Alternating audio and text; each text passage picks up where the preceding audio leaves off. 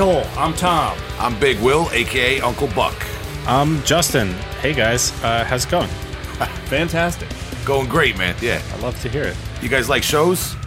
Dude, Oh, it's, love shows. do I ever? I love All death kinds. metal shows. I love really creepy death metal shows. Good. And I got a guy calling in tonight that books really creepy death metal shows. Beautiful. Tonight, as I was going to say, our guest is a one man promotion and booking agency based out of the DC, Baltimore, and Virginia area. He's booked Paradise Lost, Backslider, Triac, Full of Hell, The Body, Primitive Man, Ilsa, Gatecreeper, Die Choking, Bell Witch, Vastum, Horrendous, Negative Approach, Imperial Triumphant, Necrot, Undergang, Blood Incantation, Morbid Saint, Defeated Sanity, Outer Heaven, Keep it going. Noisem, Artificial Brain, and Modern English? Yeah. Wait, Liston. wait a minute. Wait, okay. You, you, you did do the Modern English show. I did. Yeah, that's correct. All right, we're going to get to all that, buddy. I got a lot of questions I want to ask you, but this is Hasan from Ripping Headaches Promotions, and we really appreciate you calling in tonight and especially dealing with the um the little phone problem we had. No worries. Cheers, guys. Thank you for having me on. Absolute pleasure, man. Yeah, man. So, uh, Hasan, you know, I know you from um, uh, playing shows down in your area and all that, but uh, like, let's just start off with a little preliminary. Like, where are you originally from, and where'd you grow up? Um, I mean, I'm pretty much from Maryland. I grew up in and out of Baltimore County, Baltimore City, my whole life. Um, yeah, I mean, I, I started out living in, in Jersey, but I was really young, and I pretty much spent a lot of my formative years in Maryland. Is rock and metal like something in your family, or you kind of found it on your own? Like, where does rock and metal music come in? For me, pretty much, uh, I mean, growing up, I would listen to whatever, you know, the kids at school were listening to, and my parents would listen to a lot of Bollywood and Indian music because of my, my, my Indian and Pakistani background. So I always grew up around music at home and, you know, hanging out with friends. But um, it really, uh, getting into rock and metal and punk came about uh, through a family friend. Uh, I didn't have any siblings growing up. So, I mean, pretty much having this this older family friend show me bands like Metallica, Slayer, Testament, and all those classic thrash bands and a lot of the classic rock bands. Um, that was pretty much my my jumping point, and from there it just grew. You, at some point, though, you get into like the nitty gritty death metal and stuff like that, though, right? Yeah, so like a, a lot of the thrash and like early punk and hardcore, that was a good starting point for me. But I mean, like like you'll hear with a lot of people who, who talk about these things, uh, I just wanted something you know heavier, or more extreme. And when I was introduced to bands like Morbid Angel and Death and Obituary and Entombed, I was like, oh, holy shit! Like these guys put like Metallica and Slayer to, to shame. Like I thought Metallica, I thought I thought Slayer was evil, and then you know I, I hear like Morbid Angel, and I didn't really believe what I was hearing. Like just the guitar playing and the musicianship, and yeah, it just blew my mind, and you know that that really spiraled me to get into other genres like grindcore, black metal, and all the other extreme subgenres in metal. Yes. So, when do you start getting to shows and going to like your first underground shows?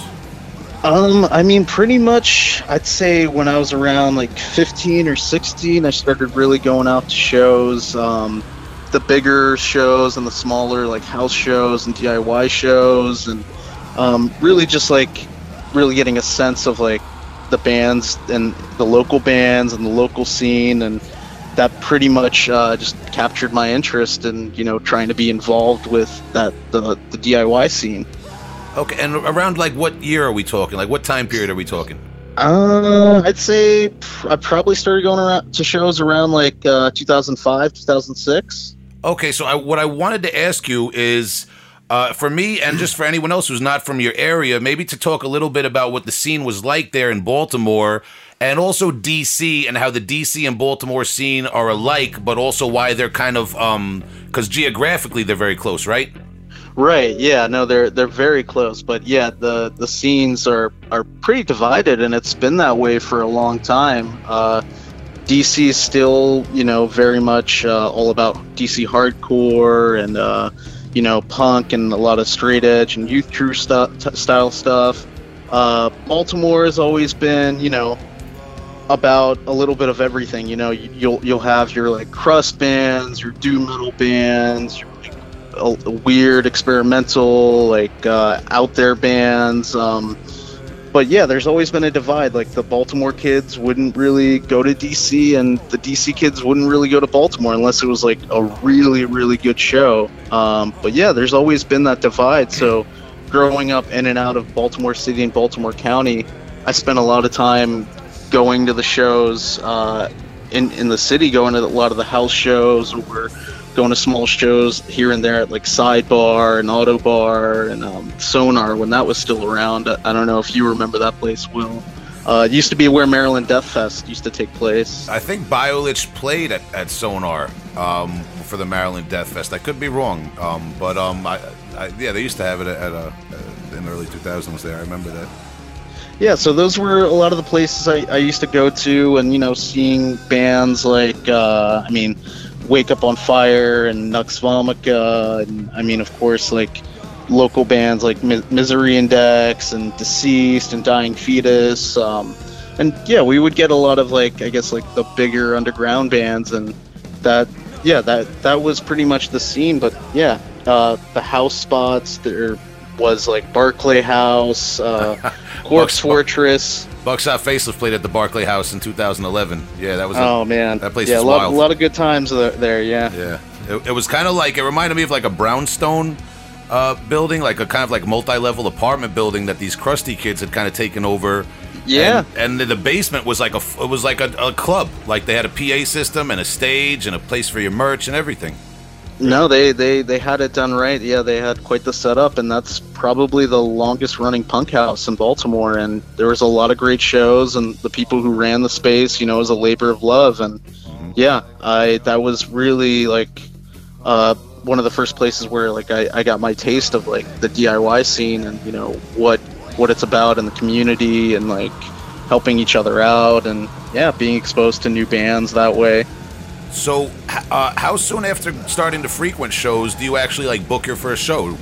Um, I mean, I think I started around probably 2010, 2011, just like helping out uh, friends that had access to either like art spaces or show spaces and helping them like bring bands or getting in contact with bands and helping them spread the word. Um, so yeah, right around that time, uh, 2011, I, I just started noticing, you know, there weren't a, there were a lot of bands that I liked that were just skipping over Baltimore and DC, and I would reach out to them back, you know, during MySpace and even you know now through like Facebook, just asking bands, hey, when are you guys, you know, planning to tour, and are you guys coming through Baltimore or DC? And I would usually get uh, two, either one of two answers. One being oh, you know, we just don't think Baltimore and DC would be a viable market for us to play, or, you know, two, we'd play there before and we just had a bad experience. It wasn't a good show. The promoter was terrible. And, you know, that that kind of just bothered me. Like, uh, you know, for one, like I want to see these bands, and two, like I felt kind of bad that you know our area was getting kind of a bad name. Um, It's kind of like you're you're playing this whole game on hard mode right from the top. yeah I, I just decided you know like let me let me try this out I, I had made enough like friends in the community and scene that you know they could help me out with finding a space and helping th- helping out with things like sound and I had communicated already with enough local bands that I could find openers and yeah it just spiraled from there like there's a lot of lessons that I learned you know from the initial shows that I put on and that I'm continuing to learn and yeah, uh, it worked out. So what was that? What was the first like proper show you would say you booked like top to bottom, like where you were like, okay, I'm in the game now. Um, Properly, I would say when I booked Atriarch at Sidebar, which is another uh, local Baltimore spot where you know I I would frequent, and that was also you know a great way for local bands to play and uh, bands that were touring through to, to play. And it really started because my buddy Travis had bought the Sidebar, and he knew how much of a music nerd I was and how I wanted to be involved with bringing bands to the area. So he pretty much was the first one that gave me my shot at like you you like build the bill uh, you promoted, and yeah, uh, the Atriarch show. I think that was either 2011 or 2012 was like the first show where I I had control and I set everything up. You mentioned before about learning lessons. What are some lessons you learned at that or, or other like of your first few shows? Um, I mean, just like coordinating, uh, being in communication with bands, being very communicative towards the venue and staff, and you know, realizing what bands work for shows, what doesn't, uh, what works price wise. Uh, starting start figuring out what times work for the show and set times, just things like that. That you know you, you learn more and more. And yeah, the I didn't I didn't think it would uh, spiral to where I'm at now, but yeah, it has. And I just I learn more. I learn every time with each show. Yeah, and and are you booking at well? You mentioned you know the sidebar, uh, which I know it's kind of like a historical um, underground metal place there in Baltimore. Biolich played there actually in 2004 as well, and they're still having shows uh, right right up till till, What- till nowadays. I What's the size of that place? Like, how many people fit in the sidebar? Officially, the capacity there is 90. It's it's a tiny place, and Love it. yeah it's it's just it's a it's a good time like everyone it's it's a strong community um a lot of punk bands and metal bands uh you know will come through and yeah it's it's just become the spot you know for a lot of diy minded bands to play but it still has this legitimacy to it And I believe it was featured uh, in the the show The Wire, right? Oh yeah, it was the it was the cop bar in the wire. Uh, Yeah. a lot of people might remember it from uh, the the episode where they had the wake. Yeah, yeah. Which it looks a lot bigger in that TV show. yeah, yeah. No, a lot a lot of people say that. Um, yeah, that was uh, when they had a pool table and Uh-huh. sidebar, and yeah, the it looks a lot bigger in the show. But yeah, and I'll tell bands that, and they're if if they're a wire fanatic, they freak out finding out. Oh, holy shit, we're playing the cop bar from the wire. Yeah, yeah. No, it, uh, it's a it's a great place. I have a lot of great memories from there. Still there. gonna watch The Wire. I haven't seen that one. Uh, I got. Uh, I heard good things. Uh, it's it's allegedly a great show. I'll I'll loan you uh, the DVD set I, I own. Um, but uh, yeah, well, and I did have a, a couple of questions I wanted to ask you about, kind of like infamous or or just plain famous um, Baltimore venues a little bit later on. But uh, we're talking about your early shows and when you first got into this. Did, and uh, I did want to ask you if there was like kickback or competition with local promoters or venues and clubs that didn't want to play ball. But it sounds like you got into this to fill a vacuum with local promotion, and you had a supportive venue. So, what was there any kind of like kickback from any locals with with that or competition? Uh, not really. I mean, um, because when when I started uh, with you know put, putting on a lot of the underground metal and punk shows, there was yeah there was this void. Uh, either people who had previously booked in the city uh, either quit or you know they just weren't really booking the type of bands that I wanted to bring to the city that I knew you know there was there was a market for it and there was there were people that wanted to see these bands um yeah and i i've been really lucky you know with with starting out booking shows in baltimore and the community there uh, people like adam savage who's the in-house booker at metro gallery and uh, soundstage. He he was very helpful um, and of course yeah having people like travis who owns the sidebar really take me under my wing and you know really guide me into how to do things. Um, no it was kind of uh, it was it was really welcomed a lot of people were really you know stoked to see that someone was bringing you know a different kind of uh, underground metal and punk to baltimore That that's awesome, man. And um, now besides clubs and bars like that, uh, you you also booked at like DIY spots and house shows and things like kind of like anything goes. Yeah, I mean, if I if I felt like it would work for the band, and you know, there was a place where they could perform, I could there's a if there's a PA or we could bring a PA, um, then why not? Like have a have a show at someone's basement, or if there's like a restaurant space that'll let us put on the show. Um, yeah, and it's it's always worked out. It, it it really depends on the kind of band, the kind of music, and the kind of crowd I'm expecting. But um, yeah, if there's a space to put on the show, why not?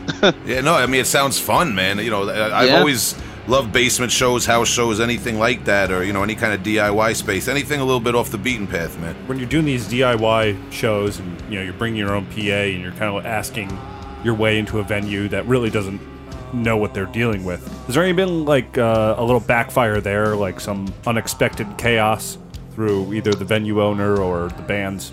Yeah, there's there's one uh, situation particular that comes to mind where I had a show set up at a Chinese restaurant actually, and they they knew what they were getting into, but they forgot to mention uh, the strict curfew. So I had to ask one of the bands. I had to tell one of the bands they could not play uh, because of the curfew. I still paid them, but it was still, you know, it was still pretty embarrassing uh, for everyone. Um, so that was that was one moment where like a DIY spot where it backfired and it yeah now like I, I try to make sure to ask you know if a venue or DIY space if they have a strict curfew that was just one moment where the the space just didn't really mention it or felt really aloof about it until like maybe the second or third band played Oh, oh no! So the show is going on. Wow. yeah, the show was going on, and then they they told me, well, you know, we're pressed for time, and I was like, well, I guess I can't have the fourth band play. Oh, so it was pretty much the headlining act then, too. Um, no, it was it was a it was a local that I I tried to have headline, uh, kind of the the the tour sandwich, um, type of deal where you know you have the local ba- you have a local band start, and then you have the touring bands play in between, and then you have the local headline. Uh, but yeah, that th- that's one moment where you know sometimes the the venue owner or the the space the, the owner of the space you know just doesn't really understand what's going on and yeah um, but yeah mostly I've, I've worked with a lot of DIY spaces that are know what's going on and are used to having you know heavy shows and and, and know the deal um, yeah Well, you mentioned uh, the the tour sandwich, where you have uh, a local band play, and then you put the touring bands on, and you have another local band finish up. And usually, the, I know exactly what you mean. Usually, the idea of that is that you don't want all the local friends and people to leave right before the touring band plays. You want you want the people to stick around who came out for that local act to at least be there for the touring bands, right? Yeah, and you know, you kind of have to suss it out with certain touring bands Yeah. if you feel like, oh man, like I, I, I don't think anyone's really heard of these guys, and I don't want an, I don't want anyone to leave, you know, before they play. So you kind of, you kind of have to do that maneuvering with uh, bills, and you know, it's just, it's, it's case by case with shows. Like certain shows, the touring band is the headliner because they will draw and people will stick around for them. And certain shows, you know, it, it, it could be risky. And, and well, that, that's a good point. And not to go off on too much of a tangent, but I feel like maybe there's a couple other things there uh, for inexperienced um, promoters or people who don't book shows like myself. I, you know, I book one or two friendly kind of, you know, hang out, have a party shows a year. Usually they're free, you know, so I'm not really a promoter. But some something else I've seen is sometimes promoters will throw on like a Tuesday or a Wednesday night.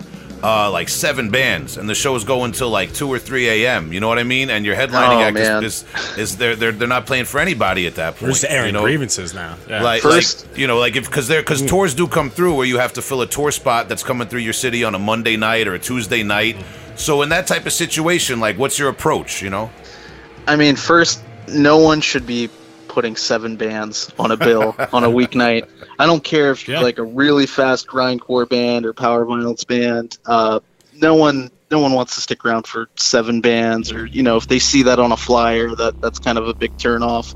Um, and you know, don't get me wrong, like I've definitely have done shows in the past where it's looked like it the bi- it looks like the bill is overloaded, and you know, that's that's something you learn. Like, you know, the Mhm. there's like a certain magic number to to bills sometimes you know especially you know depending on the the night of the week the show's on um but yeah there's there's been moments like that where you just have to you know really suss it out and figure out like okay is this touring band going to draw enough people and are they going to stick around uh, or you know should i have them play you know right before a local that i know brings a lot of people out uh, and I know a lot of people are going to stick around and hang out. Um, so yeah, it's definitely you know a case by case thing.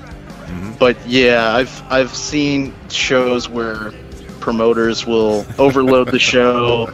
It'll usually be uh, pay to play promoters, which is a whole nother conversation Oh boy. to have about. Yeah. Yeah. Yep. Well, Get fired up about that later, huh? well, here, here. Let me ask you point blank. Have uh, Have you ever um, had bands sell tickets to perform at one of your shows? No, never. Absolutely not. one of the that's good that's guys right something there. I learned like early on. Um, you know, when when talking to bands and local bands, you know, they would tell me about their experiences. Like, man, you know, like it's really cool. We're opening for you know this awesome, you know, huge band, but the promoter made us sell tickets and there's like seven other bands on the bill and just hearing those stories that's that's just not the way to do it like what's what's the role of the promoter then you know Yeah, and a lot of t- you know, obviously the, the the usual thing is that most of these younger bands that don't have a huge following, they're competing with like. Re- realistically, a lot of times it is like five or six other local bands that are trying to all sell tickets within the same scene. You don't sell all your tickets, and then you're you're up 150 200 dollars. Sometimes you got to pay, and you're literally paying to play. And it's a. I always tell these bands, don't do it. Skip that show, take that money, and make T-shirts and play an underground show and sell the shirts. You know what I mean? And- yeah and you know it's it's always the younger bands that really get taken advantage uh, by pay to play promoters uh, they feel like you know this is this is how it's supposed to be and it's like no no you can you could play shows where you don't have to sell tickets you can get a strong following and and it'll go from there but yeah a lot of these younger bands will just get taken advantage by pay to play promoters and think oh okay i'm i'm supposed to be selling tickets for for these shows As a show goer, I feel like you can see a bill and you could tell if the promoter has done that. Because, I mean, Yeah. I'm not going to name names, but me and Will went to a show, and the headlining band was who, who we were there for. Yeah. And whoever the promoter was booked all these bands that had never even heard of the headlining band. And they were playing like Children of Bodom covers and Lamb of God covers, and it was like oh Yeah, it was like uh, n- no one knew what was going on, so the, the lineup was just terrible. It was just kind of like if you took a bunch of local bands and like shuffled the deck and like who's going to open for, uh, you know, I'm not going to say the band's name tonight, but it was like a brutal guttural death metal band. And you're thinking to yourself, like, well, I know the three or four local bands that would have been sick on this bill tonight. And now I'm watching like eight local metalcore bands that have never even heard of this band. It's weird, you know? I remember being in, you know, like in high school in bands, and you get strong armed by these promoters, you know, especially Yeah. at bigger venues. Like they'll, they'll, it- it's, it's, it's when you're young, you're susceptible, you know, to a lot of this, uh, a lot of this, this stuff, and you're just. I think you said it best, where it's like, what's the job of the promoter if you're having the, you know, the talent kind of promote your show for you, you know, and you're just sitting there kind of collecting the money. It's a little, uh, Yeah, and you know, like, and I, I've noticed this. This might, I don't know if it's true elsewhere, but I've noticed, you know, around here with pay-to-play promoters, uh, some of the bills just don't make sense, and it just shows Yeah. that the promoter is kind of out of touch. He doesn't really care. Yeah. You know, like there's there's really, you know, and I'm, I'm all for variety in bills, but yeah, there's certain times I, I look at a play to a pay-to-play bill, and I'm like, where where is he getting these bands and why are they opening for this this large act you know Yeah, I think it happens um, everywhere, or you know, at, at least most major um, most major markets with bigger clubs. Uh, and while we're talking about um, clubs and parts of the music industry that maybe don't mesh as well with this underground thing that we're doing, this thing of ours, as uh, they say in the Italian culture. um, have you ever had like sound guys or security maybe uh, that really didn't understand what was going on with the underground show or with moshing or with the sound quality and, and getting any kind of like conflict with that?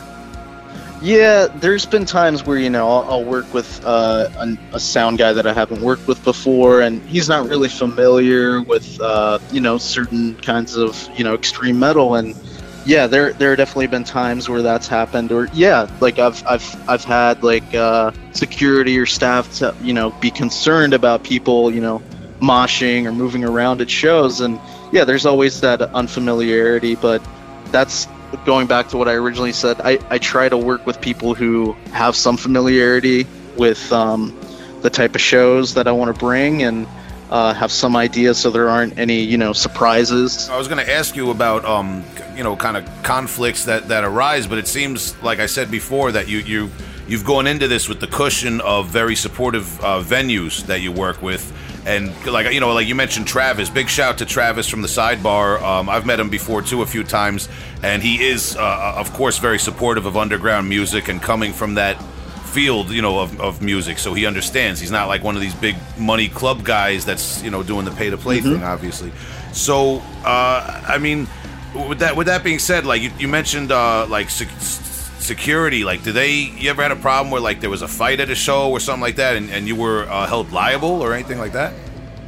Uh, no, thank goodness. I, I have. There's never been a situation like that. There have been, you know, times where I'll see, you know, security or staff get into some type of scuffle with with someone attending the show, and I'll have to, you know, clear it up and and you know try to make, you know, try to patch things up with the, with those people. But um, yeah, luckily I've never really had an issue where you know someone's gotten injured at a show or where you know a venue staff might be liable for something or um, yeah, I've I've you know haven't had that issue.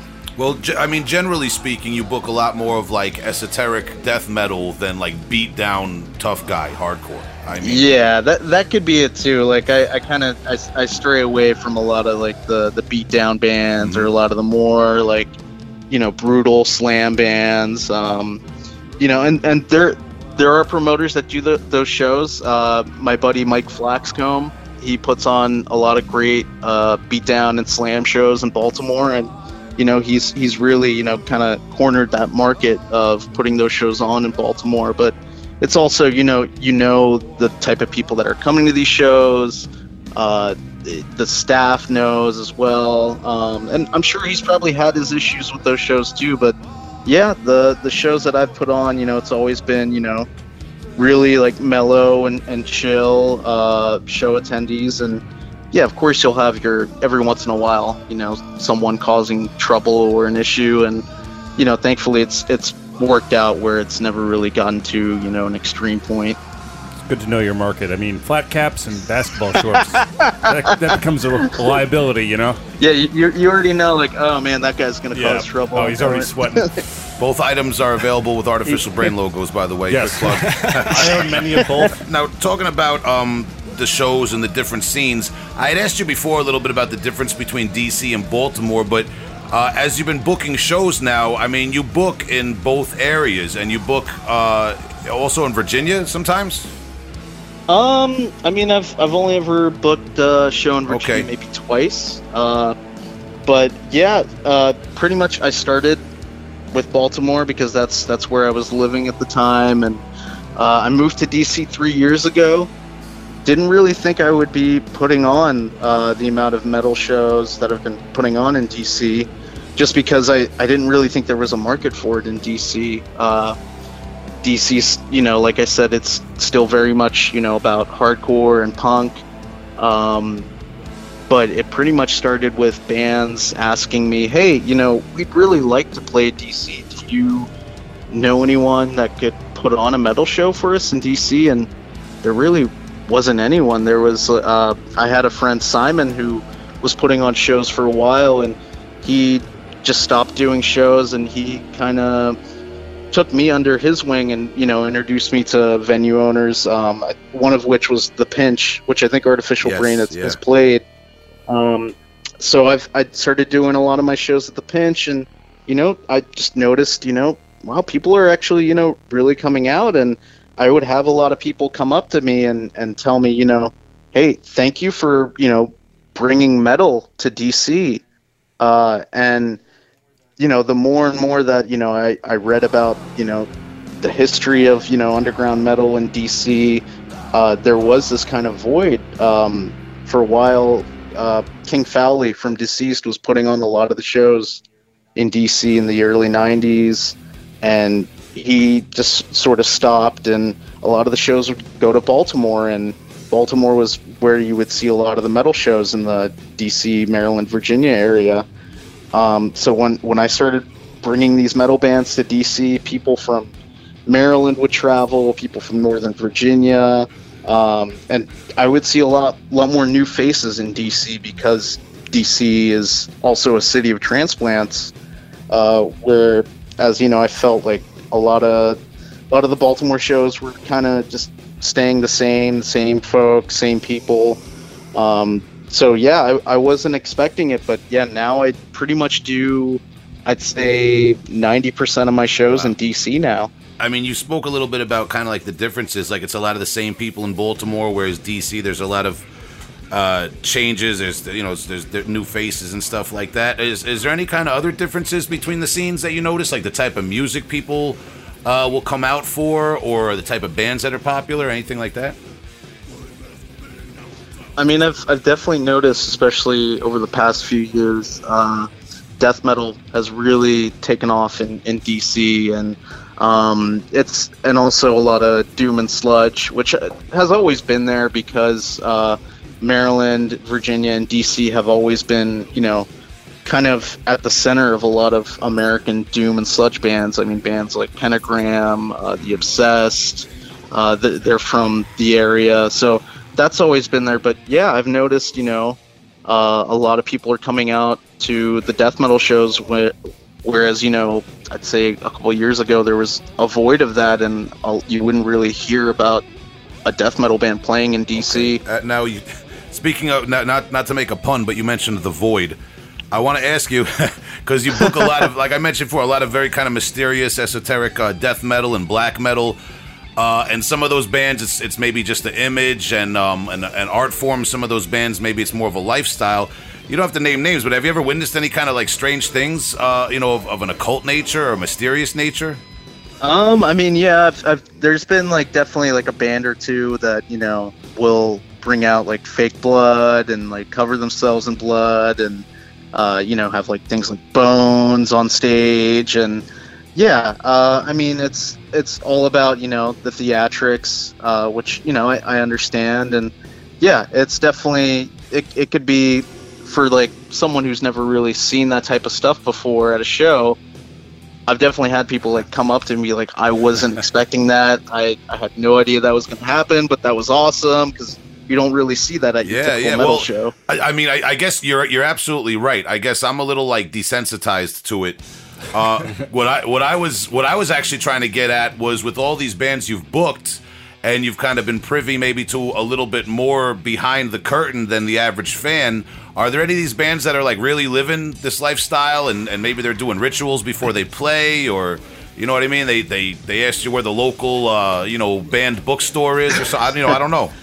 Um, honestly, I haven't come across that. Like a, a what I I had a I've I usually you know a lot of these bands and, and metal bands, you know, they're just normal people, you know, that, and uh, I'll have people ask me, you know, what is it like working with so and so and, you know, booking that band? I was like, you know, they were just really chill. Like they, they just hung out. And then, you know, when it's time to perform, that's, uh, they put on this, you know, different face and, you know, and it's, it's an act, but yeah, I'm sure for some people it's, it's definitely a lifestyle and you know it's you can you can kind of tell like okay that guy's like really far removed from everyone else or you know what this person's really chilling down to earth and you know music is just a good outlet for them to express yeah, themselves. absolutely. I'm, I'm just fishing for weird stories. You just haven't, wa- haven't walked in on any seances like yeah. in the bathroom yet. Yeah, yeah. yeah. Rastafarian ceremonies do not count. Well, th- that was the artificial brain uh, show he booked. There yeah. was we were doing all sorts of ceremonies in the back there, allegedly. Um, yeah. Uh, Allegedly. All right. Well, I mean, here's another question, man. Being invo- being uh, booking out of like two fairly uh, bigger cities on the East Coast, have you ever had like anybody uh, fairly famous or in- or maybe infamous uh, come into a show, whether they just were looking for a place to go for the night to hang out, or they were a metal supporter? Um, I mean, it was it was really cool when I did a show for uh, Come to Grief mm-hmm. at Sidebar, and Jon Chang from Discordance Axis. Oh wow! Okay. Showed up and yeah, I guess he just he drove from. I, I'm guessing he's still living in Jersey or New York.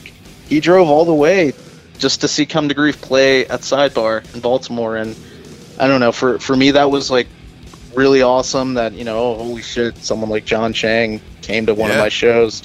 Um, uh, there was another time where I did a show for this uh, post-punk band Skeletal Family and one of the original guitar players from Sisters of Mercy okay. came to the show.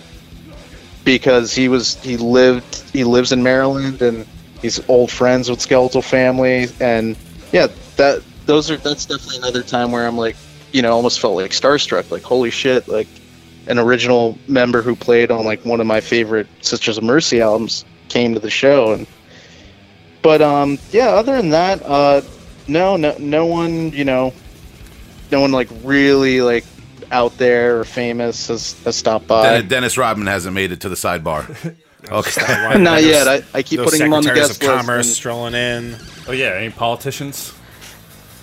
Oh, oh, I mean, occasionally, like, so the one of the spots I put shows on is Atlas Brew Works, which, um, you know, it's your typical normal brewery, and you know they have their clientele. Uh, I'm sure there have been times where like people that are working on Capitol Hill have like wandered past and are like, "What the hell is going on?" and they see like a metal What's band come of this country? So yeah, I'm, I'm sure there's been like some some people who know like certain uh, secrets or know too much that have have like wandered around where where I'm putting on my shows at, at Atlas. Just have to book, you know, book uh, some obscure show that requires a certain level of security clearance to come in and just see who you, see who you draw. This this is super culture. Yeah, you need, uh, above your pay grade, sir. you need that portal pass. Yeah. Yeah, Um, you got the wrong T-shirt on, exactly, man. yeah, exactly. Do you have a T-shirt on underneath that tie? What's going on? Uh, so, all right. Well, let, let me go ahead and ask. What what's up with you booking Modern English? And just for the listeners, Modern English is of course the '80s uh, pop band that, that is probably best, best known for "I'll Stop the World and Melt with You," right? So yeah, no. Um, so, so with modern English, uh, that pretty much came about because I booked uh, one of my favorite post-punk bands and goth bands, uh, the Chameleons. I booked a show for them, and the same agent, um, you know, threw Modern English at me, and it was because Modern English wanted to do like kind of a small low-key tour where they would play their early stuff because a lot of people know them for Melt with You, and their early stuff is honestly like really, really good, and a lot of people ignore it. So they wanted to do the small DIY, kind of, I guess, kind of DIY tour where they're just performing their early stuff, but they Uh, they did play Melt question. with You at the Yeah, end, yeah. or else you know there play there there would be there would be like there there would probably be roads. Um, so so yeah, that's how that came about, and yeah, it was kind of you know for me like man, modern English, and I was like, you know what, like why not? Like let let me let me take a hand at booking that, and yeah, it was a great show. They were great guys, easy to work with, and yeah, a lot of people were excited to see them. awesome. I wish I could have made it, man. That's great. um, how how has the local scene? I don't know if you want to talk about Baltimore or DC or both, but how have things changed since? uh, Like it's it's almost going back uh, approximately ten years since you've been booking shows. Um, not to make you feel old, but but uh, how is how have things changed? Um, I mean, you know, venues come and go, uh, house spaces and show spaces come and go. Uh, uh, there's always there's always new bands popping up, and yeah, you'll you'll always hear like people complaining, "Oh man, like the music scene isn't like what it used to be." But you know, those people really aren't venturing out and and going out to shows and seeing new bands and going to new show spaces. Uh, so yeah, I've basically just seen a lot of bands, you know, not not be around anymore. But then you know, new bands will pop up, and a, lo- a lot of people just not wanting to go to shows anymore too. Which you know, I get. A lot of people just get burnt out of you know going to shows if they if they work a nine to five, if they have a family or other obligations. But yeah, uh, I've definitely you know, it's th- that'll happen. It'll come in waves and that's that's pretty much what happens in DC and Baltimore. It, it'll just go in waves like that. What are some uh, What are some bands right now that you're that you're pretty high on? Uh, that you find booking locally, you know, put, trying to find spots for them, or uh, that you see coming up, maybe breaking on a national level.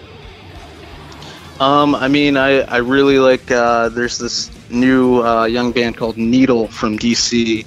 Really, really good uh, grind and power violence. Um, they put out a demo and a EP, and I could I could see them really, you know, breaking it big. They're kind of um, they kind of almost remind me of like uh, like when Magrudergrind. Oh, started out, and you know, seeing that band like start from like a small like basement band, and then you know, getting to where they are now, or you know, even like Yeah. Pig Destroyer.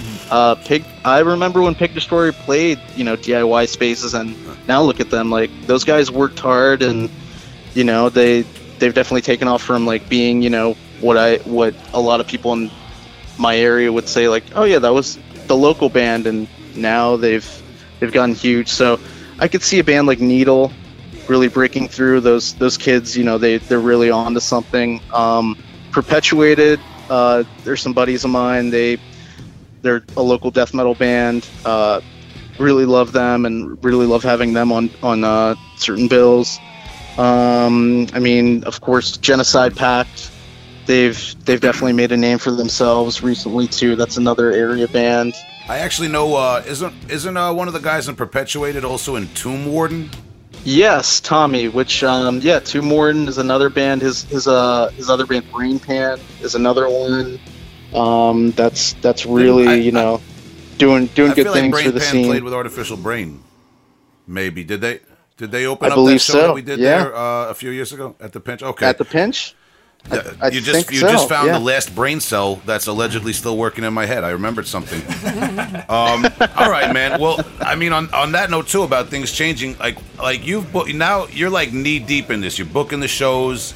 Uh, agent, your agents are like calling you up, like like I need a place to stick modern English for the night. You know what I mean? Like, how do you keep from getting burnt out on uh, on music, and how do you still stay excited about all this?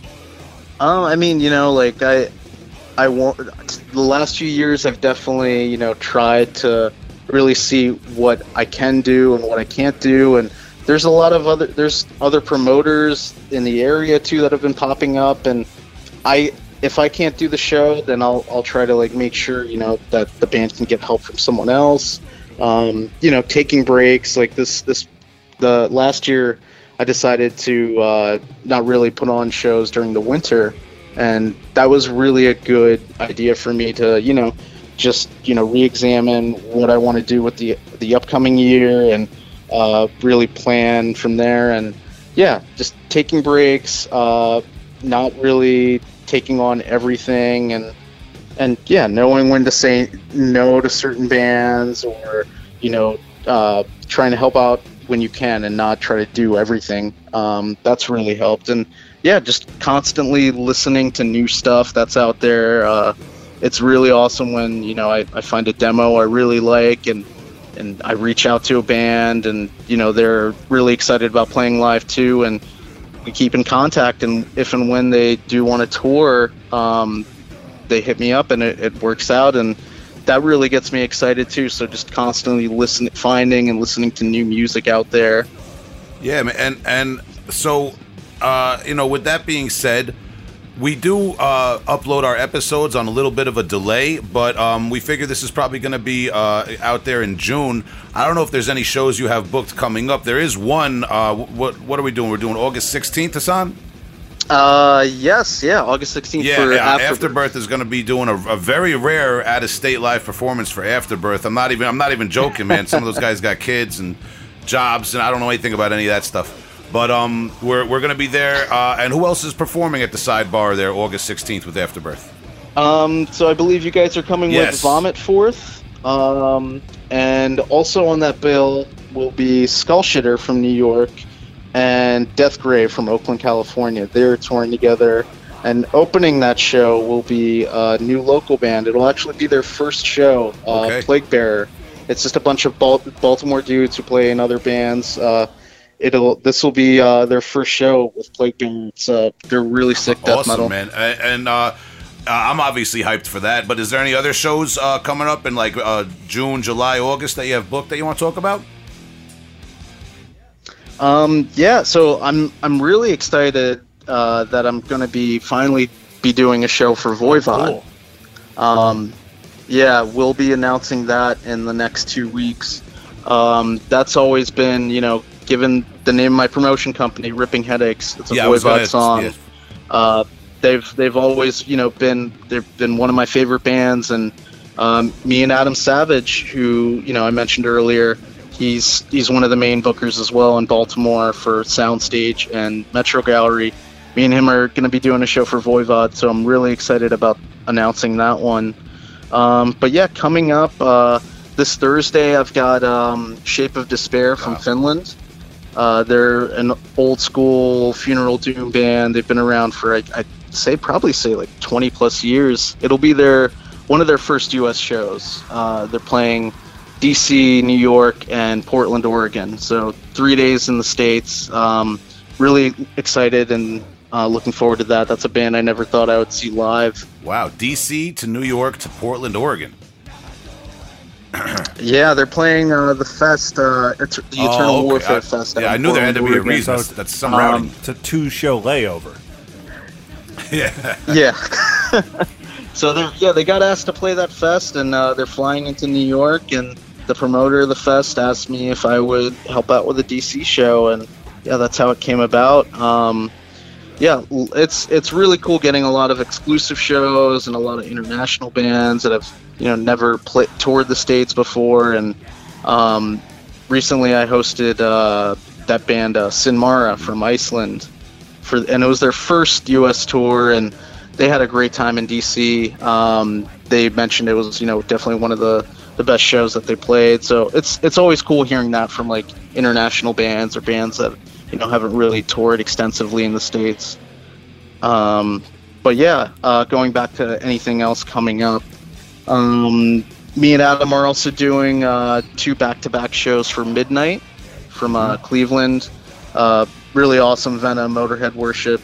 Uh, we asked them if they'd like to come down and play Baltimore and DC, and the DC show sold out back in January. Um, the show isn't. Uh, the show will be on um, Saturday at Atlas, so looking forward to those shows. But yeah, there's quite a few uh, other bands that you know I, I kind of have on my bucket list that I'd like to, to book someday, and yeah, it's it's like I said, it's really coming together. Like I didn't really think it would get as big as it did. do you see yourself, or maybe I don't know? Do you do this uh, full time as a profession, or do you see yourself doing it one day as a profession? If not,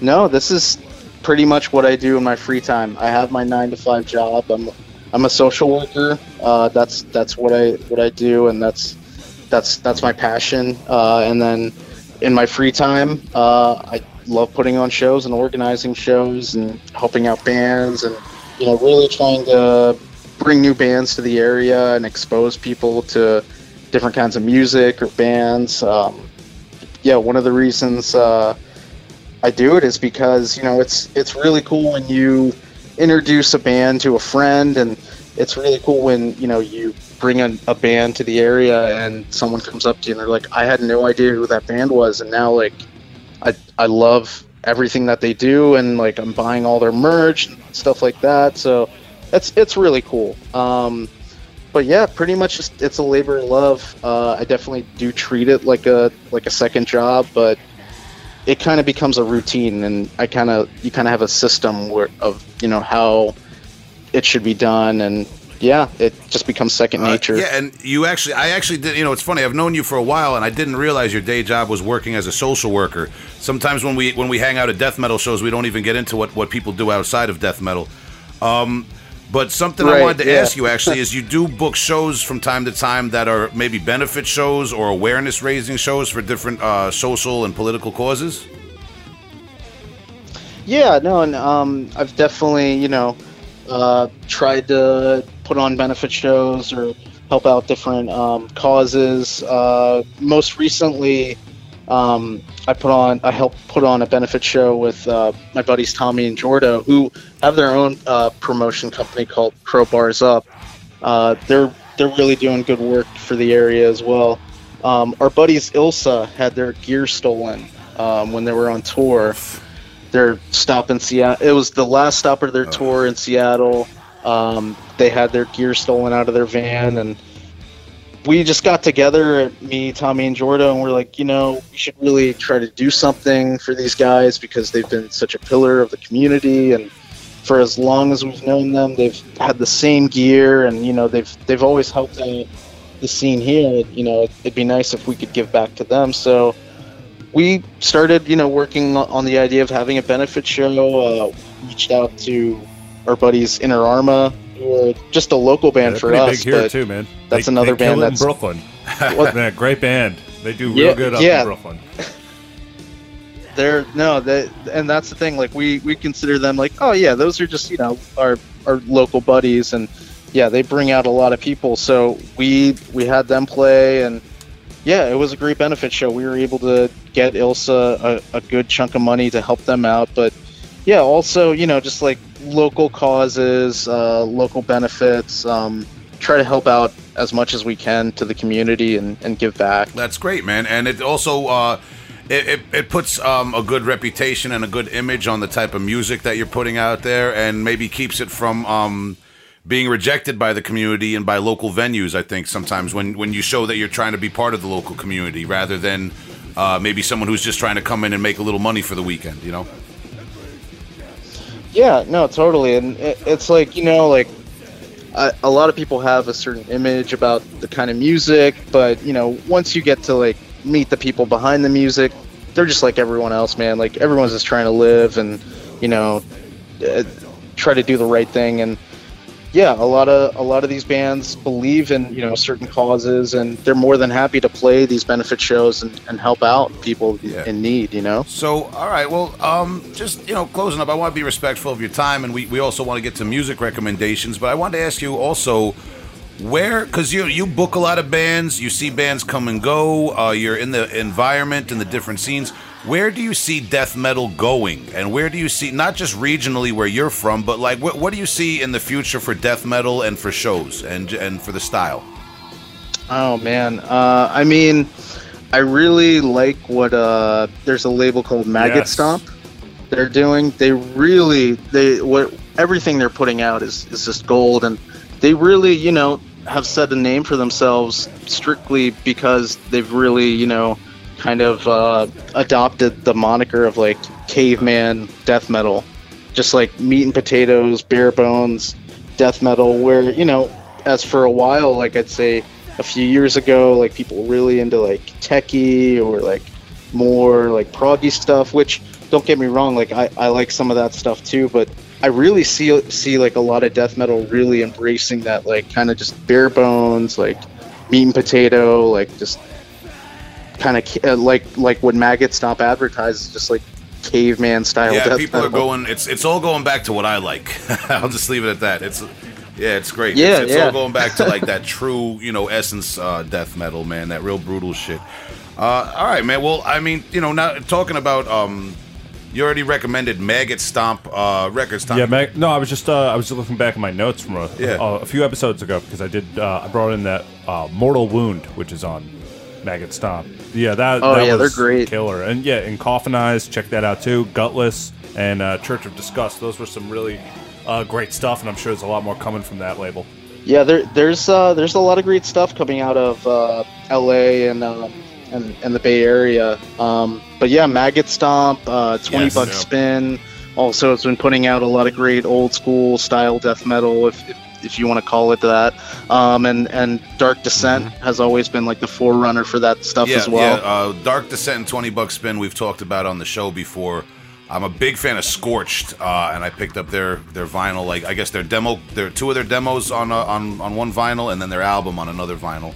I got man, but yeah, Twenty Bucks Spin, Dark Descent, great labels. Ulthar on Yeah, 20 the- bucks spin. Yeah. Triumvir Foul. Yeah, yeah, Just yeah. uh, 20 bucks spin. Just put out their new thing. Yeah, I mean, uh, I, I really love what bands like, you know, uh, Mm-hmm. Tumult, Superstition, uh, Fetid, um, you know, those, those style of bands that, you know, they kind of, they, they harken back to a lot of, to like an older sound, but they still Mm-hmm. kind of keep it fresh and interesting, you know, because they don't just go by the numbers. Uh, they kind of add something to it, and it, I could, I just see death metal just adapting to that sort of style more yeah, and ki- more. kind of returning not all the way back to the roots, but uh, to to maybe a fresher time.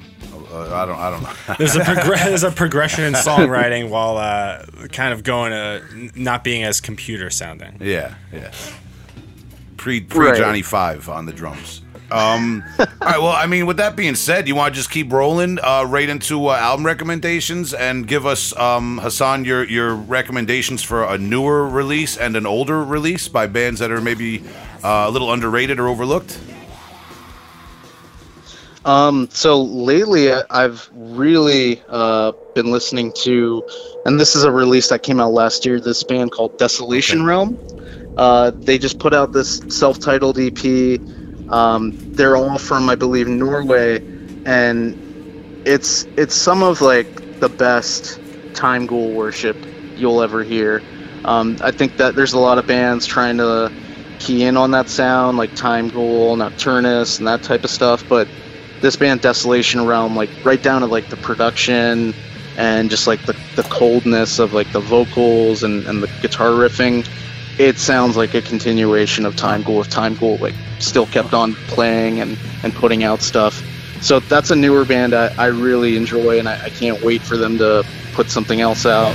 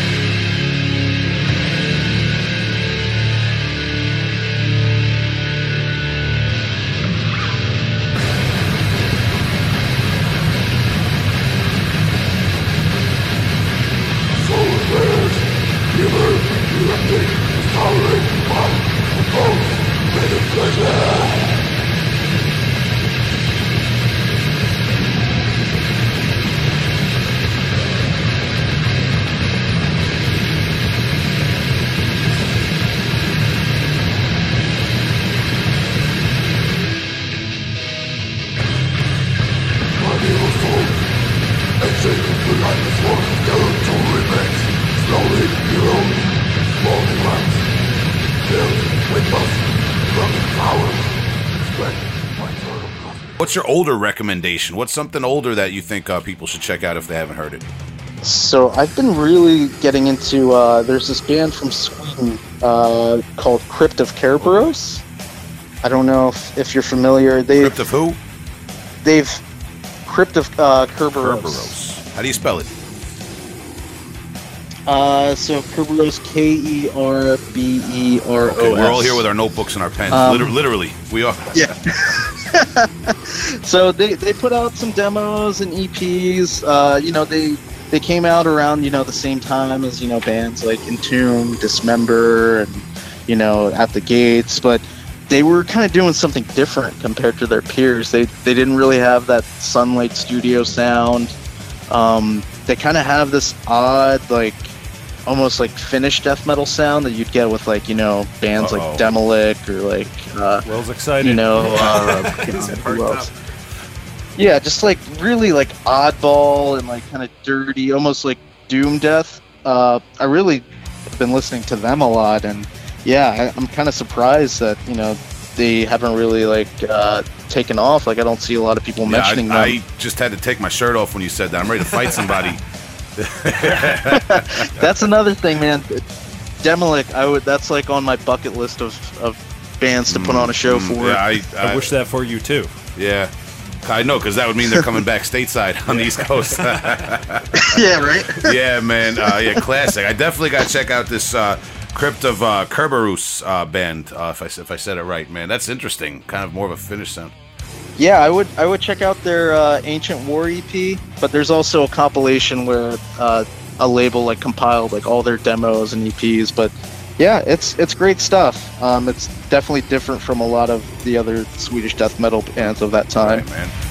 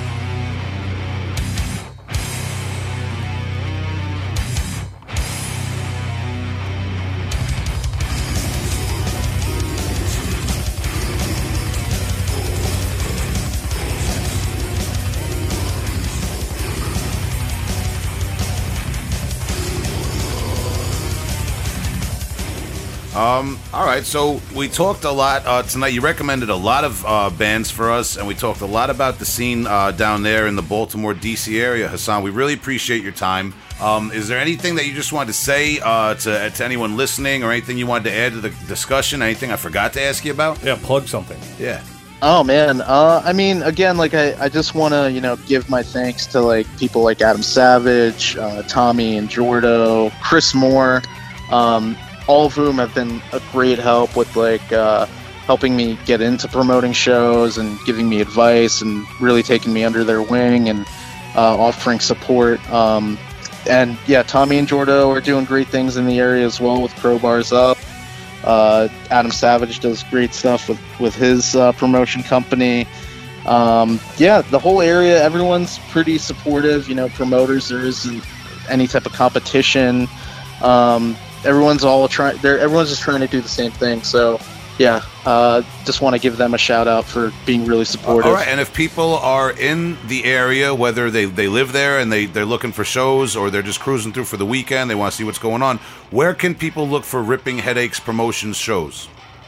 So they could uh, either uh, through Facebook just search Ripping Headaches Promotions, and there's an event link, so you'll see all our upcoming events. Uh, they could also go on Instagram and search Ripping Headaches and follow the page on Instagram and see what upcoming shows I have. Um, but yeah, those are two of the ways. Um, and that's another thing. I still will go out and post flyers around the city. Uh, I'll still go to shows and pass out flyers Yes, that's what it's all occasionally. So a mix of a mix of online and offline promotion because not everyone has Facebook, not everyone lives on the Uh, internet. You're absolutely right. And just a quick note. Um, 2011 Maryland Death Fest, uh, Artificial Brain was all planning to go just as fans, just for fun, uh, to, to watch bands. And um, I pressed the issue. I made sure we got uh, little demos pressed up, like one song demos pressed up, and we passed CDs out all weekend just to random people. And we were by that point in 2011, that was dead. There was only a few other people doing that. So I think I think it makes you stand out more as a band or as a promoter or anybody now when you just get out on the street and push that flyer or that promotional product because it's all internet based nowadays. So when you do it the old school way, it makes you stand out. It gives people something that's that they even haven't seen. The younger people, you know. Oh, totally. And you know, like a, a lot of times, like people just don't know where to look, and when you they see a flyer or you pass them a flyer, they that's that's something new for them. They didn't know that uh, those those kinds of bands were coming through, or these venues were were around for them to see those bands. So. Yeah, it's it's also a good way for like people that just aren't in the know about where to look for shows to, to find out. Yeah, yeah, absolutely, man. That's, that's a great attitude to have as a promoter. So, uh, Hasan, uh, Ripping Headaches Promotions. Um, if you're in the area, definitely go to a show, and wherever you are, go to a local show. And if you're uh, if you're an aspiring promoter, listen to what the man said tonight, man. We really appreciate your time, Hasan. Thank you guys. No, Thank really, you so much for having me your on. time. Thanks for calling in, dude. Learned a lot about what you're doing. Cheers, guys. Hope to see you at a Absolute show. respect, brother. I'll be in touch, man. I'll talk to you before August. All right, take care, man.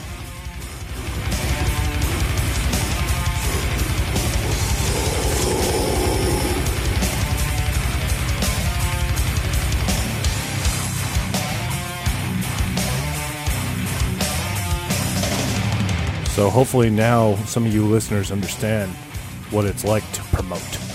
Yeah, when you uh, when you go to your your next uh, local show that you hit up, man, you know, just pay attention to what's going on. Is it running smooth? Is the sound good? Is there not uh, a crazy amount of bands on the bill? Is it is it is it running all right? You know what I mean? Like these are the things. Like these promoters, man, they kind of got to be like. He's got to be diplomatic because he's dealing with the club, he's dealing with the touring bands, he's dealing with the fans, the security, the sound engineer. He's dealing with everybody at once. He's also trying to make sure that, that there's not like an hour in between bands. You know, a lot of times bands don't, you know, they're like the drummer just takes his sweet time setting up and breaking down, and there's still a half a drum kit on stage while the next band's trying to get on. These are all things he's got to be mindful of. So it's it's tough booking shows, man. I it's like I mentioned before. I book a show here or there, but a lot of times I book free shows too, man. Like I rarely book an official show because it's stressful, bro. That shit wears me down, man. The, be- the best ones. They're involved in the scene. You know, they uh, they know who's coming up. Um, they, they know everybody personally. You know, or try to make those personal connections and uh, make an enjoyable time. You know, because at the end of the day, playing music should be fun. Yeah. It's very true. Yeah. And you know what else is fun? Recommending new albums to the listeners. Bing bong. Ooh, Come on. riding your segues. All right. I'm ready. You ready? All right. Do you. You looked ready the way No, you I was gonna stretched. I was gonna propose some sort of rock paper scissor. All right. but you you won already. so Yeah, I threw the rocks and the scissors and the paper out the window. Ready to go. What, what do you want? You want old or you want new, man? Oh, we'll, we'll do it the new. I, I like that right. format. All right, I got something for you guys. It's so new that they're not Encyclopedia Metallum yet. Wow. All right. Me too. Oh, this guy. oh boy. All right. Well, uh, they're they're called um, Sublevels. One word. S U B L E V E L S. Sublevels. They're from Argentina, uh, and they have a new album out. You can find it on their Bandcamp. It's called La Muerte del Sol, which, if I'm not mistaken, means the death of light. or death death of the sun, maybe. Yeah, death the- of sun. Yeah, either way, it's dark, uh, just like the album, man. I mean, this is. Oh boy, it, I, it's tough to describe. Um, I, I, don't want to draw comparisons to other bands right off the bat because I feel like I, I'm gonna sh- like short sell this or something. It's just very original and unique. Um, there's something kind of organic in the production. It's not total old school corpse production where they're trying to replicate any old sounds nos- nostalgically, but uh, the drums are super real sounding. I love the production. Uh, and these guys, they have like an epic, foreboding quality that is uh, maybe something like how, you know, how uh, Behemoth has those parts where the guy's like, you know, floating above the water in a cloak and Sure, yeah, and it sounds Yeah. like that too. Yeah, it sounds but, but gigantic. But these guys, they're not like for the theatrics. They take this and they twist it to a kind of a dissonant psychedelia, if you will. Uh, and then there's like impassioned melodic doomy parts. There's weird timing going on. These guys really take the substance of death metal. I mean, I, I, I hate the idea of comparing them to other bands, but it's almost like an old Morbid Angel meets Behemoth uh, but like then abstracted into like a, a Gorguts uh, type of thing almost, man. Like later era Gorguts. These guys are really doing something groundbreaking and different in death metal. They're not just taking those influences. They're not like a band that just sounds exactly like all these bands I'm talking about. And it's so hard for me to put into words without comparing it, man. But it's just really uh, epic uh, music that's able to naturally and organically shift gears between kind of psychedelic and um, dissonant to uh, really impassioned and, and um, melodic, but in the evil way, man. Yeah, I mean, I know you're trying not to compare to other bands, but the way I feel about when you're comparing stuff, especially with this kind of music, um, use it as a tool. Yeah, Uh, yeah. There's a difference between like a cheap comparison, where you compare them to one band and then use a shittily thought out adjective or something. Yeah. Um, you know, if you use the comparisons as a tool, which I think you're doing a pretty good job painting painting what this band is doing with Yeah, those I- comparisons. there- well, thank you, man. I, you know, I I, uh, I needed the confidence boost there because I'm having a hard time describing this. I, I can't describe this. You got to listen to it. Um, this is, in my opinion, the next big. This, this is my next big thing in death metal. I got to really listen to this. I, li- I listened to it last night once through, and I listened to most of it on my commute today, uh, back and forth to work. Um, just, just such an amazing death metal album with so much going on not a genre switch uh, type of gimmick thing going on, but they really have a handle on a lot of different parts of death metal and uh, different subgenres of death metal that they can pull from. Almost to me, it sounds like a futuristic death metal band that has taken influence from what's been going on the last decade or so, uh, with your dissonant bands and your uh, you know celebration of the more old school bands, and like this this this this band is kind of like I, I see like the next evolution of uh, of that particular style of death metal. Definitely for fans of Gorguts, Ulcerate, Demilich, um, you know, any, of the usual stuff that I, I always revere and bring to the table, man. I, I'm not going to talk about it anymore. You just got to check out Sublevels. Uh, and all the all the lyrics and song titles are uh, en español, I believe, too. So that's another little note uh, just for the fans. Um, I was able to actually uh, tell the album title myself. That's that's uh, that's the extent of my español. So, but uh, yeah, check out these guys. Sublevels from uh, Argentina, man. They'll even help you uh, learn learn a couple of new words. And they, I believe, if I'm not mistaken, uh, this is their third album. I haven't even gone back and checked out the first two, which is even stranger why they wouldn't be on Metallum because they they they pick up a rock and they, they find a band and put them on Metallum. Everyone's on there.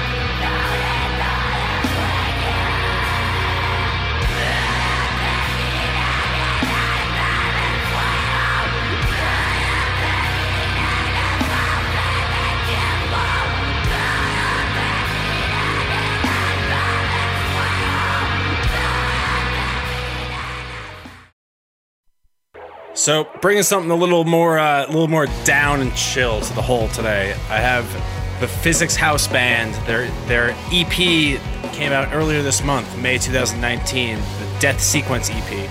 Uh, this is a, a band from the Bright from Brighton, UK.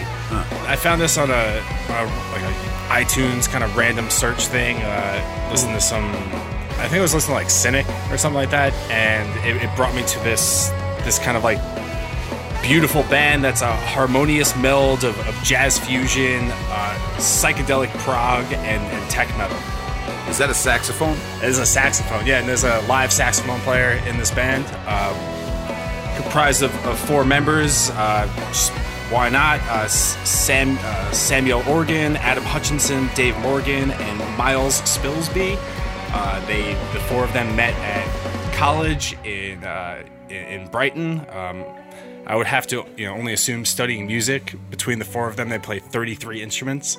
Oh boy. And, okay, yeah. Uh, they have they have a couple of records before this, um, and very very like music school kind of stuff. You know what I mean? Uh, in- incredible jazz, and uh, I, I kind of dug this because it was uh, it's a little darker than than what they put out in the past, and it kind of gives you that like a, a bit like this this floating evilness um, in, in a in a jazzy kind of way. Uh, reminded me a little bit of like Mars Volta um, in in their darkest parts, uh, and then harkens back to like prog stuff like Yes or like Atheist. You know, Wow, this is really beautiful stuff. Though. it's it's it's cool, man. Even, even like I I I hear like some of the the weird uh, flowy Gorguts kind of like clean over over heavy drums and, and bass and stuff like uh, like in this a little bit as, as you as you flow through the record. Love the fact that the bulk of this record was written over the course of two weeks uh, in a secluded farmhouse uh, just outside of their hometown. Wow. So I, you know when a band just kind of hunkers down, Very and interesting. shuts himself off and, and, and comes out with, with some crazy shit Shout out to Airbnb. this sounds like a like a like a dark farm a little bit to me. Wow, that- I- I'm a sucker for that saxophone right there. This sounds great, Yeah. man. Interesting stuff, man. That's kind of where uh, a lot of the Mars Volta um, comparisons come to with me because they have an amazing saxophone player, like on Frances the Mute and stuff, and a lot of their you know ambient instrumental kind of spin-offs. Uh, I feel like that tone is there. So this is a strictly instrumental band now, right? Yeah, strictly instrumental, but there there is an appearance by I'm the guy's name. There's a there's a UK comic on the on the third track of this record who just kind of does some spoken word. Um, like, Don't tell me Russell Brand is on this. no, no. I can All I can that look, would it- I can look it up. have that would have ruined it it for me. All right. If it's Mr. Bean, I'm gonna be hyped. Rowan Ah. Atkinson, yeah, let him on. Yeah, I'm just thinking about all the. You ever s- hear the swishing of his eyebrows with Ugh. a condenser mic? Wow, this is really cool. Stewart Lee, uh, British comedian Stewart Lee. Stewart Lee does a, a little uh, kind of spoken word Stewart piece Lee. over there, but predominantly an instrumental band. Oh, I know this cat. Yep, English. It's English as biscuits. Yeah, I, you were playing this for me the other night while I was having fine whiskey. Compliments of Andy from Praise the Game podcast. If you're listening for gaming stuff, go to that podcast. We don't talk games here, but you know we talk heavy music and sometimes drinking. We don't play games. No, no games. But yeah, I was really enjoying the whole EP that you showed me, and uh, I was kind of surprised, but in a good way. Yeah, you know, you listen to some jazz noodly stuff, and it's like, you know, I'm not really. there- There's no substance here, but I feel like there's a there's a lot to dig into, Yes. and listen to it around a uh, around a fire, you know, in a wooded backyard. It's kind of the best setting.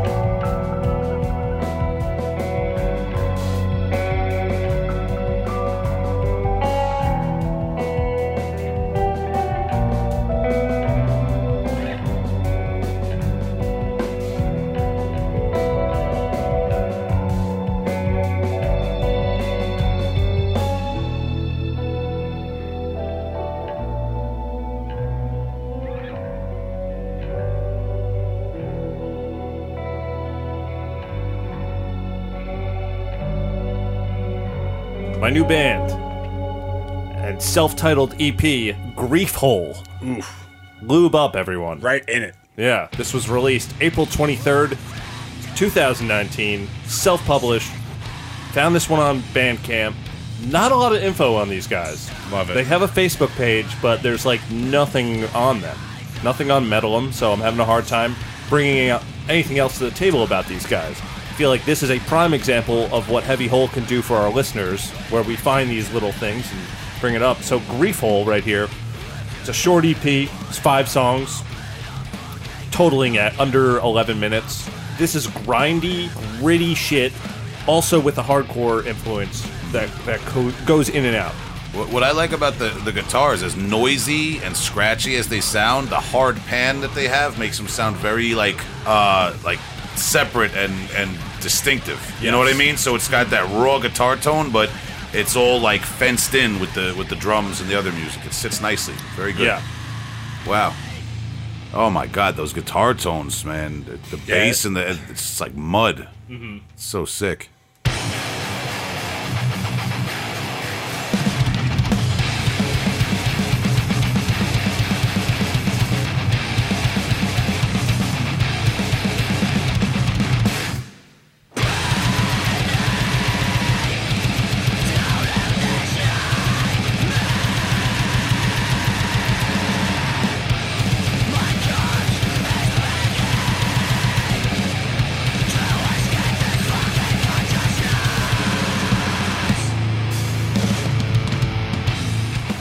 I'm on a mission. to Find out more about this hole. this grief hole. This yes. grief hole. Yeah, As if there's nothing out there, we got we got to start writing letters. Mm-hmm. We got to maybe I don't know, do some phone calls, trace the number to an area. Do we know Do we know where they're from? Bath, UK. Bath, UK, the whole.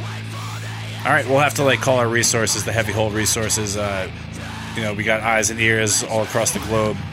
Uh, we'll put feelers out, try and find more information about this band because Absolutely. Griefhole is one word, by the way. So, uh, Will, I heard you got something for us. Do I ever? And um, I didn't. I didn't put on the rubber glove and reach all the way into the crypts and and take out like the atmosphere of death. Uh, you know, Crypt Keeper edition tape uh, this this week. I I'll, I'll promise I'll be back next week with, with that, okay? But uh, this is very important to me.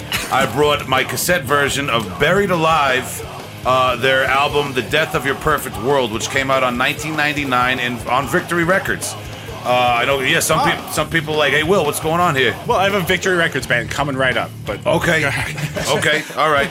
Now I just now guys, the listeners can't see. Tell the listeners how worn this cassette is. Oh, That's- Jesus. Yeah, this is uh from 1999 Victory Records. I bought this at Tower Records of Huntington. my God, Wow, I don't know if you guys run remember. over by a car. You guys even remember Tower Records of Huntington? Uh, yes, I, I bought. was- yeah. I bought plenty of things there. That was the first place I brought a Cannibal Corpse CD. I don't know if you guys have heard of Cannibal Corpse. They're, uh, yeah, yeah. Well, uh, yeah, we could do a whole episode on Tower Records memories. But Yeah. yeah, this the reason it's so worn, it wasn't run over by a car, but it was played in many of my old cars, but uh, especially my '88 Oldsmobile that I used to drive back and forth to Huntington High School. Oh man, that's a machine, man.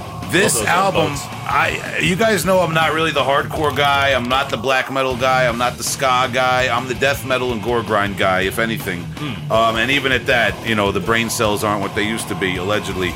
But this Buried Alive, man, I was into, uh, you know, like your Hatebreed when they first came out. Blood for Blood, uh, Tension from Long Island was a big one, man. Some of your heavier hardcore bands, uh, you know, in our circle of friends that were into death metal always made it. We're we're from Long, I- Long Island. It was the late '90s. Um, and this album in particular, I want to talk about. People might know this best because it was uh, Scott Vogel of Terror, the hardcore band Terror, uh, his band before he joined Terror. Um, they were from Buffalo, New York. Uh, I believe they only put out this album along with like a seven inch and an EP here or there. Uh, but this album is fucking great, man. And I remember uh, the reason I brought it tonight is because I feel like it's a little relevant and ahead of its time in this era. Because nowadays we're dealing with a lot of death metal um, influenced hardcore bands where they're, they're trying to take that Swedish guitar tone, that classic Entombed and Dismember, uh, it was HM2 pedal guitar tone, And I remember hearing this 17 or 18 year old Will, who was all about death metal at the time, hearing this Buried Alive album and thinking, wow, these guys are practically playing Swedish death metal just without um, the intense melody. But the guitar tones are there, the one two one two skank kind of thrash element is there, and even the vocals sound like some of the throatier vocals that they had uh, in those European bands back then who weren't as guttural in the old school. this like album, an early In Flames kind of sounding. uh, yeah, yeah, something like that. I've always said, well, yeah, entombed and dismember, kind of like, Sure. um, you know, or like the other half of that in flames coin, depending who you talk to, man. When you talk about Swedish death metal, but yeah, it's that that production, that vocal style, that guitar tone, without so much attention maybe to the melody. Uh, but this is just like that hard hitting hardcore influence, man. This is such a fucking great album, dude. Um, just solid, man. And for my my fellow brutal death metal heads who only venture so far into hardcore, this is a really good look. Uh, Victory Records was great in the late '90s to me. Um, they had so many great brutal metal influenced hardcore bands, and also you could get like your uh, your Warzone uh, album and your you know a couple of like the, the more old school records and stuff. You know, this is before Victory Records was synonymous with like bands like Atreyu and um, and before they signed Pathology, which was a great look for death metal, but also kind of like, you know, okay, that's weird. That was an interesting choice there, but I know Yeah. what you mean. Where it's like you know, Vic- Victory is this this uh this second wave of hardcore in a way.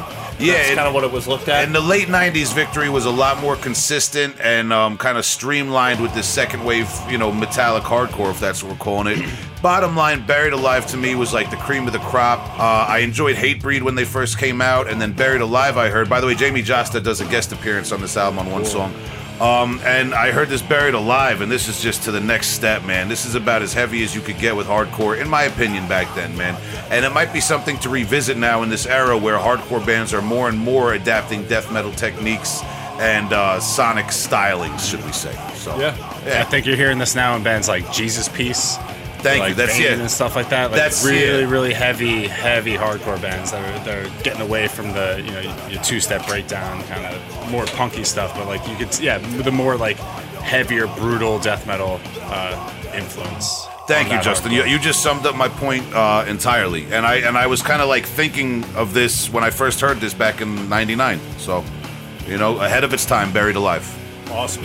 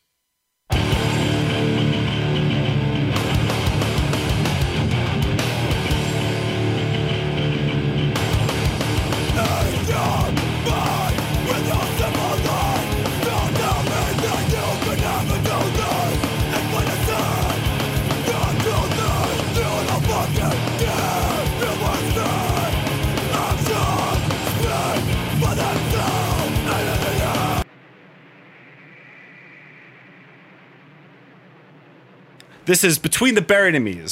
2003, Victory Records released The Silent Circus, their sophomore album.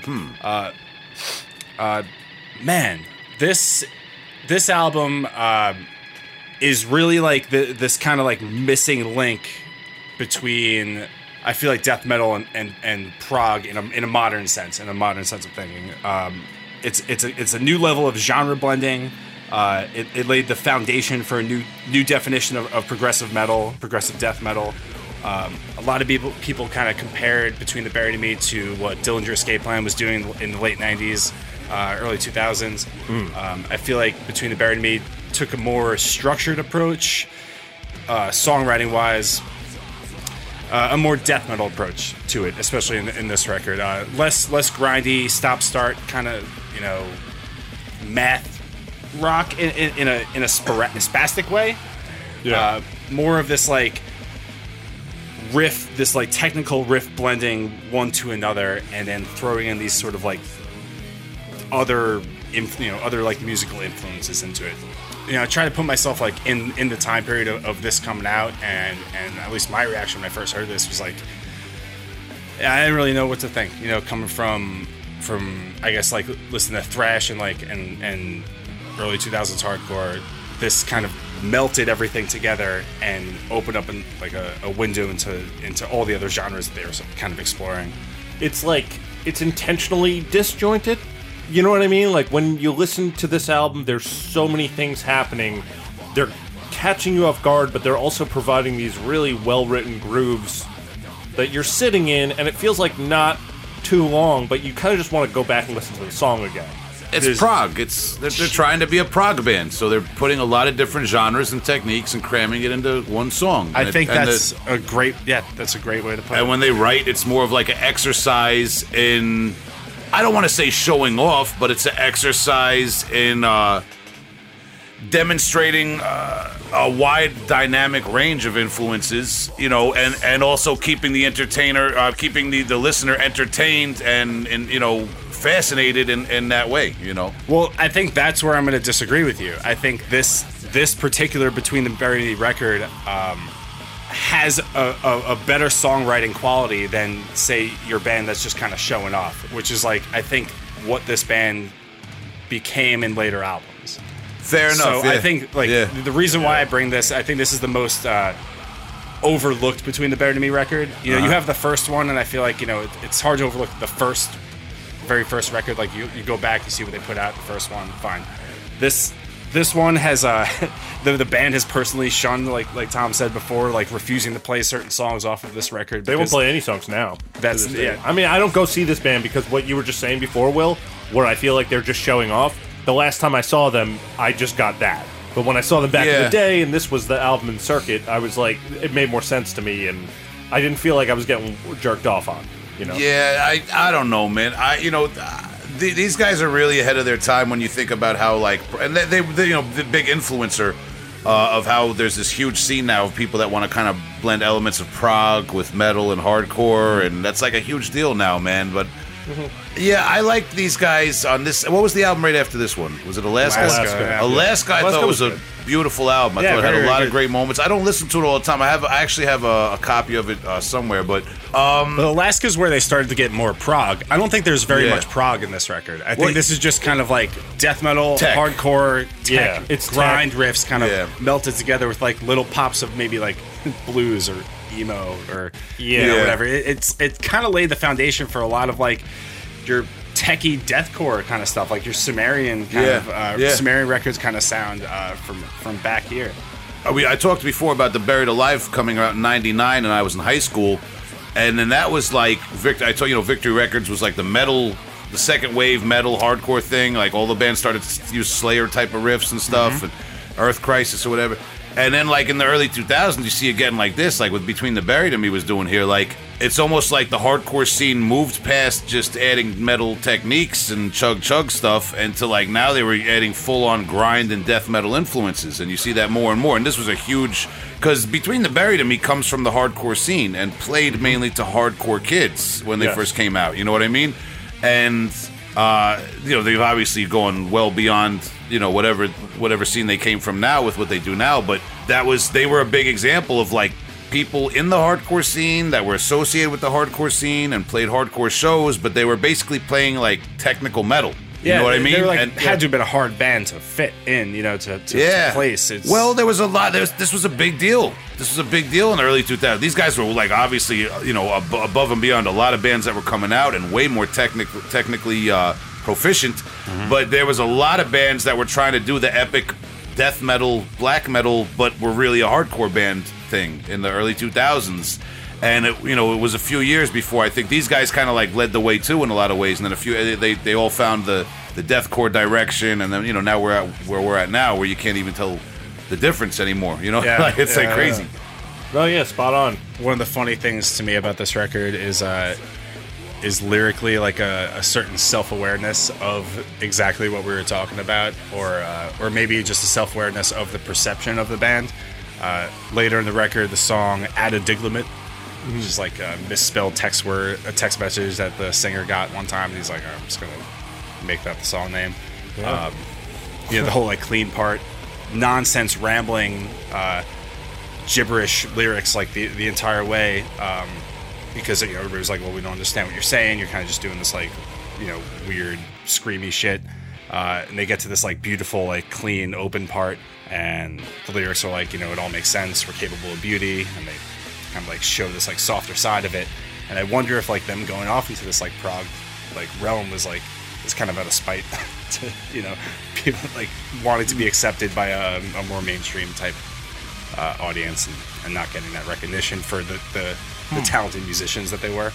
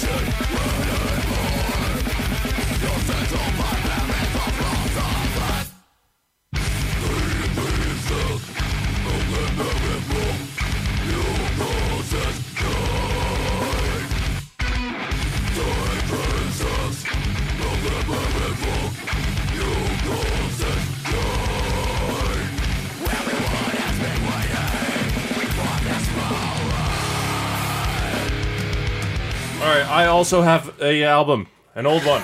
Is it from Victory Records? it is not. That's interesting because bo- both of your new albums were from the United Kingdom, and both of our old albums were from Victory Records. Oof. Well, I got Florida right here. Oh, I, I recognize this, man. You Oh, did yeah. you, you did a thing to me right now. I did. Put me there. You took me back. This is uh if you don't know, if you haven't haven't been able to pick this out from the audio behind our sweet voices. This is Atheist Unquestionable Presence. Yes. And this is a band we haven't talked about on the podcast yet. Mm-hmm. It took me a little while to get into them, in a way, to be honest. No fault of the band, because this band, their whole career is laying down some of the most original, inspired death metal that has prog elements and it has jazz elements and it has Latin elements like a motherfucker. Great drum rhythms all throughout, but this album is kind of their pinnacle. Yes. Before this, there was Piece of Time, uh, which I believe was released in 1990, and I think there was some discrepancy between the labels that it was put out on. So it came out in Europe like a few months earlier. Uh, but this is the the album for atheists if you're gonna start somewhere, because Piece of Time is also great. I'm not trying to knock it at all. In fact, Kelly Shaefer, who's the vocalist, if you didn't know this, he was also the guitar player on the first three albums they did. But he doesn't do. Um, they, they are technically still active. They don't play around that much. There was a big break in the band, but um, genius guitar writing. And I did not know this because I saw recent footage of them playing, just trying to check bands out live, as everyone does. And I, I saw this dude Kelly doing his vocal thing, but he actually on this album he plays guitar and does the vocals, and would do that live. Extremely talented guy. Yeah. Um, and uh, you know, you're talking about the instrumentation. Actually, the bass on here is uh, Tony Choy. Tony Choy. I was going to get to that. So, oh, okay. Yeah, sorry, yeah. sorry, No, sorry. no, it's okay. No, because no, no, the bass is really important in Atheist. Not to question your presence. Go on. So uh, throughout the writing is very consciously written with the bass in mind. The bass is never the bass is never on the back burner. There's something about it that's always been up front, and there's a little bit of a, a tragic story behind this because the original bass player, Roger Patterson, who you can hear on Piece of Time, fantastic work. He died in a car accident right a few months before they were going to go into studio for this album.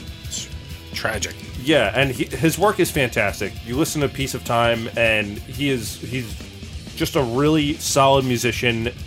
And awful situation, but they did recruit, as Will just said, uh, Tony Choy, who you might know him from Cynic or Pestilence. He also plays in those bands. Great, great player, and he shines through on this album. Everyone really does. It's a really solid band that almost the the instrumental will make you think. Yeah, it's one of the most uh, original death metal bands from that early Florida scene for sure. Um, you know, these guys in Cynic uh, always stand out uh, because uh, the, I guess the kind of jazz influence or the, the, the instrumentation and how everything is so different. They weren't afraid to kind of go for more like lighter moments for the atmosphere. Man, I actually uh, I heard this album late in life. Um, this and Testimonies uh, uh, this and Pestilence's uh, Testimonies of the Ancients. Actually, um, I, I had both on cassette. Uh, I found them at a thrift store in Northport um, a month or two before I joined Artificial Brain. I think I told the story on the podcast once already. Um, That's but a great find for a thrift store. Absolutely, it was a little church thrift store in Northport, and um, Tony Choy plays bass on both albums. And I actually, and I, and some some guy must have just got rid of his metal collection, man. I think that's where I found the Inner Strength demo too, of the Long Island Prague. But I found this Atheist Unquestionable Presence on cassette, man, and this just blew my mind. Um, I had always been meaning to check out the band and just never got the chance for whatever reason, and. Uh, the combination of jazz and death metal just blew my mind. Uh, this this shit is incredible, man, and it's really uh, interesting that that you bring it up right after we got done talking about Between the Buried and Me, Yes. um, because another band that really took metal and death metal elements, but just pushed it so far beyond uh, the boundary, any boundaries that anyone had set on it. You know what I mean? Yeah, I think you're right. Like the one of the more creative kind of Mm-hmm. uh, approaches to it, and I've I've you know guilty of not like diving deep into atheist either, but like but doing so with cynic and Mm-hmm. uh, and yeah, the similarities are are crazy, but um maybe atheist with a more consistent like metal vibe to it. You know, Yeah, there's Yeah. a big. Di- but, I, I'm glad you brought in the Silent Circus for Mm-hmm. this episode because, like, comparing these two, like, these are two death metal bands. Well, you know, Between the Buried and Me has death metal elements. Yeah. But they're constructing songs like jazz songs, and Atheist is using jazz chops to write death metal songs. Yeah. You know, it's it's like this different approach, and uh, both are both are really cool at the end of the day. I, well, I think that's that's the key right there too. Is that it's not what I refer to sometimes uh, jokingly as music school metal. It's it, it flow it flows like a jazz album. It the, the the songs aren't just kind of to show off technique and riffs.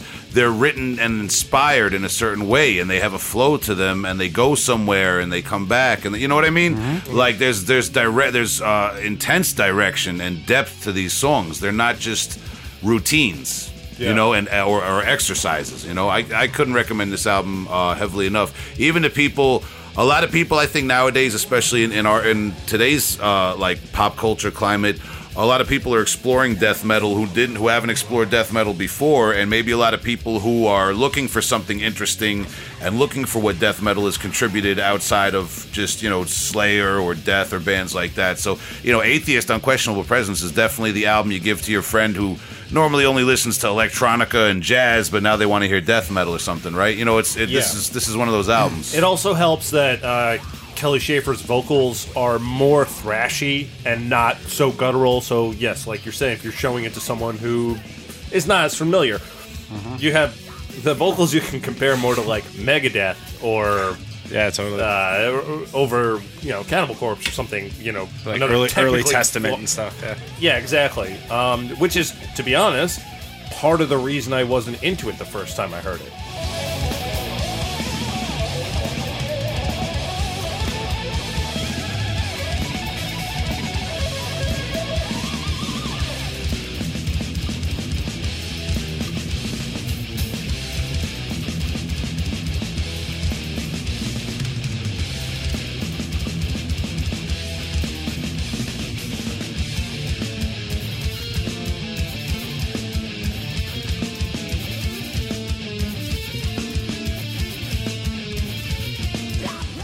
Well, thank you for joining us for the heavy hole. Uh, it has been a pleasure. Thank you to Hasan. yeah, Hasan from Ripping Headache Promotions out of the Baltimore D.C. area. Peeling back the curtain. Yeah, yeah, it was very interesting to talk to him about booking shows and his experience doing that, man. Big shout out to him. And of course, he knows I appreciate all the uh, help he's uh, given my bands over the years, man. He's always given us a square deal. Uh, and um, we, you know, we talked a little bit about albums, you know, Victory Records. Learned a little bit about what's going on in, in uh, E- E- England nowadays. Some weird shit in England. Yeah. Griefhole. Uh, get your presence up a bit, man. You're you're a great band. And when I say man, I mean four men. Yeah, well, hey man, I mean, some bands like to keep it low key nowadays. You know, it's like the the way to stand out is to not stand out. Yeah, I guess, It's I playing know. hard to get. True. Yeah, Yeah. Hiding in plain sight. I don't know, man. But uh, until the next episode, we're going to be hiding in plain sight. Whoa. Oh, I did it. I see it. All right, guys. So uh, until until uh, next time, don't question our presence. Oh, Bing bong. We're going to ride out. Atheist, unquestionable presence. You got to get into it. Thank you. Good night. Bing bong.